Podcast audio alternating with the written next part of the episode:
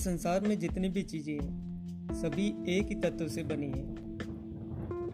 अगर आप साइंस में मानते हो तो आपको पता होगा कि इस संसार में जितनी भी चीज़ें हैं, सभी इलेक्ट्रॉन, प्रोटॉन और न्यूट्रॉन से बनी हैं। और अगर आप भगवान के कॉन्सेप्ट में विश्वास रखते हो तो आपको पता होगा कि भगवान ने ही इस सृष्टि की रचना की है और सभी में एक ही तत्व डाला है। इसका मतलब है कि इस प्रकृति में जितनी भी चीज़ें हैं, वो हमसे अलग नहीं है, क्योंकि उनमें भी वही तत्व है जो हम में है। प्रकृति हमारे अंदर ही है।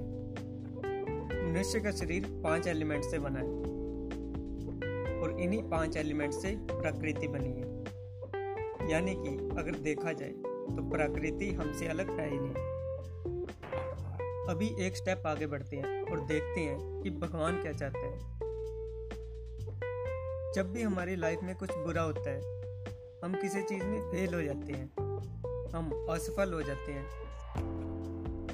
हम तंगी से जूझ रहे होते हैं। या हमारी कोई इच्छा अधूरी रह जाती है तो हम यही कहते हैं कि पता नहीं ईश्वर क्या चाहता है।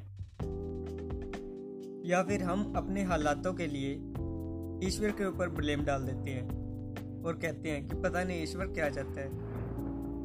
कभी ऐसा भी होता है कि हम बहुत गरीब होते हैं। तो फिर ये सोचते हैं कि शायद यही ईश्वर की मर्ज़ी है। या किसी काम में फेलियर के बाद ये सोचते हैं कि शायद यही ईश्वर की मर्ज़ी है। हमारे पास जो है, हम उसी में खुश रहने की कोशिश करते हैं। क्योंकि हमें ये लगता है कि ईश्वर की यही मर्ज़ी है। पर ईश्वर सच में क्या चाहता है? क्या ईश्वर ये चाहता है कि उसकी संतानें गरीब रहे? या फिर ईश्वर ये चाहता है कि उसके संतानें असफल रहें। भगवान हमारा पिता है और कोई भी पिता ये नहीं चाहेगा कि उसकी औलादें गरीबी में जिए या असफलता में जिए। ईश्वर सच में क्या चाहता है?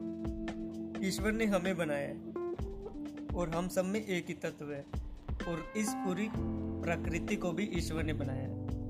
इस पूरी प्रकृति में भगवान ने एक ही तत्व को डाला है और वो चाहता है कि हम सब इन चीज़ों का आनंद लें। जो भी चीज़ भगवान ने बनाई है, वो ये चाहता है कि हम उन सब चीज़ों का आनंद लें। ईश्वर हमारी इच्छाओं का सम्मान करता है और ईश्वर चाहता है कि हमारी सारी इच्छाएँ पूरी हो। तो फिर अब पॉइंट ये आता है कि बहुत से लोग गरीब क्यों हैं? बहुत से लोग असफल क्यों हैं? क्यों हर कोई सफल और बहुत ज़्यादा अमीर नहीं है? चलिए देखते हैं। मान लीजिए आपका कोई दोस्त है और आप उसे अपनी फीलिंग्स बताना चाहते हैं। आप मैसेज टाइप करते हैं और मैसेज में ए टू जेड सारे अल्फ़ाबेट लिख के उसको भेज देते हैं और उससे ये चाहते हैं कि वो खुद आपकी भावनाओं को समझ ले। तो क्या कभी वो आपके मैसेज का मतलब समझ सकेगा? कभी नहीं। या फिर आप ऐसे भी कोई वर्ड उठा के कहीं पे भी लगा के उसको भेज दो तो क्या वो आपकी बात को समझ पाएगा? कभी नहीं। अगर हम अपने दोस्त को अपनी बात समझाना चाहते हैं तो उसे एक क्लियर मैसेज लिख के भेजना होगा, ताकि उस तक हमारी बात पहुँच सके और वो बात उसे समझ आ सके। इसी तरह, हम क्या चाहते हैं ये हमें खुद को नहीं पता है। हमारे मन में बहुत सारी कंफ्यूजन है। हमें खुद को ही नहीं नहीं पता कि एग्जैक्टली हम चाहते क्या हैं। तो हम भगवान से भी क्या मांगते हैं? भगवान और प्रकृति को भी हम कंफ्यूजन वाले मैसेज भेजते हैं।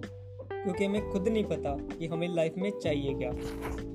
इसलिए सबसे पहले खुद डिसाइड करना पड़ेगा कि हम असल में चाहते क्या हैं। वो क्या चीज़ है जो हम करना चाहते हैं। एक साथ अगर 40 चीज़ें करने की कोशिश करेंगे तो एक भी ढंग से नहीं होगी। पहले वो एक चीज़ पकड़िए जो हम करना चाहते हैं। फिर वो मैसेज परमात्मा के पास जाएगा, प्रकृति के पास जाएगा। और जब परमात्मा को पता चलेगा कि हम सच में क्या चाहते हैं तो वो पूरी जान लगा देंगे कि हमें वो चीज़ मिल जाए। इस पूरे पॉडकास्ट को समराइज करूँ तो ये पूरी प्रकृति एक ही तत्व से बनी है। और भगवान ये चाहता है कि हम उन सब चीज़ों का आनंद लें जो हमारे लिए भगवान ने बनाई है। बस इसके लिए पहले हमें ये डिसाइड करना पड़ेगा कि हम चाहते क्या हैं। और फिर वो एक क्लियर मैसेज भगवान को भेजना होगा। तब भगवान भी अपनी पूरी जान लगा देंगे हमें अपनी नियति तक पहुँचाने के लिए।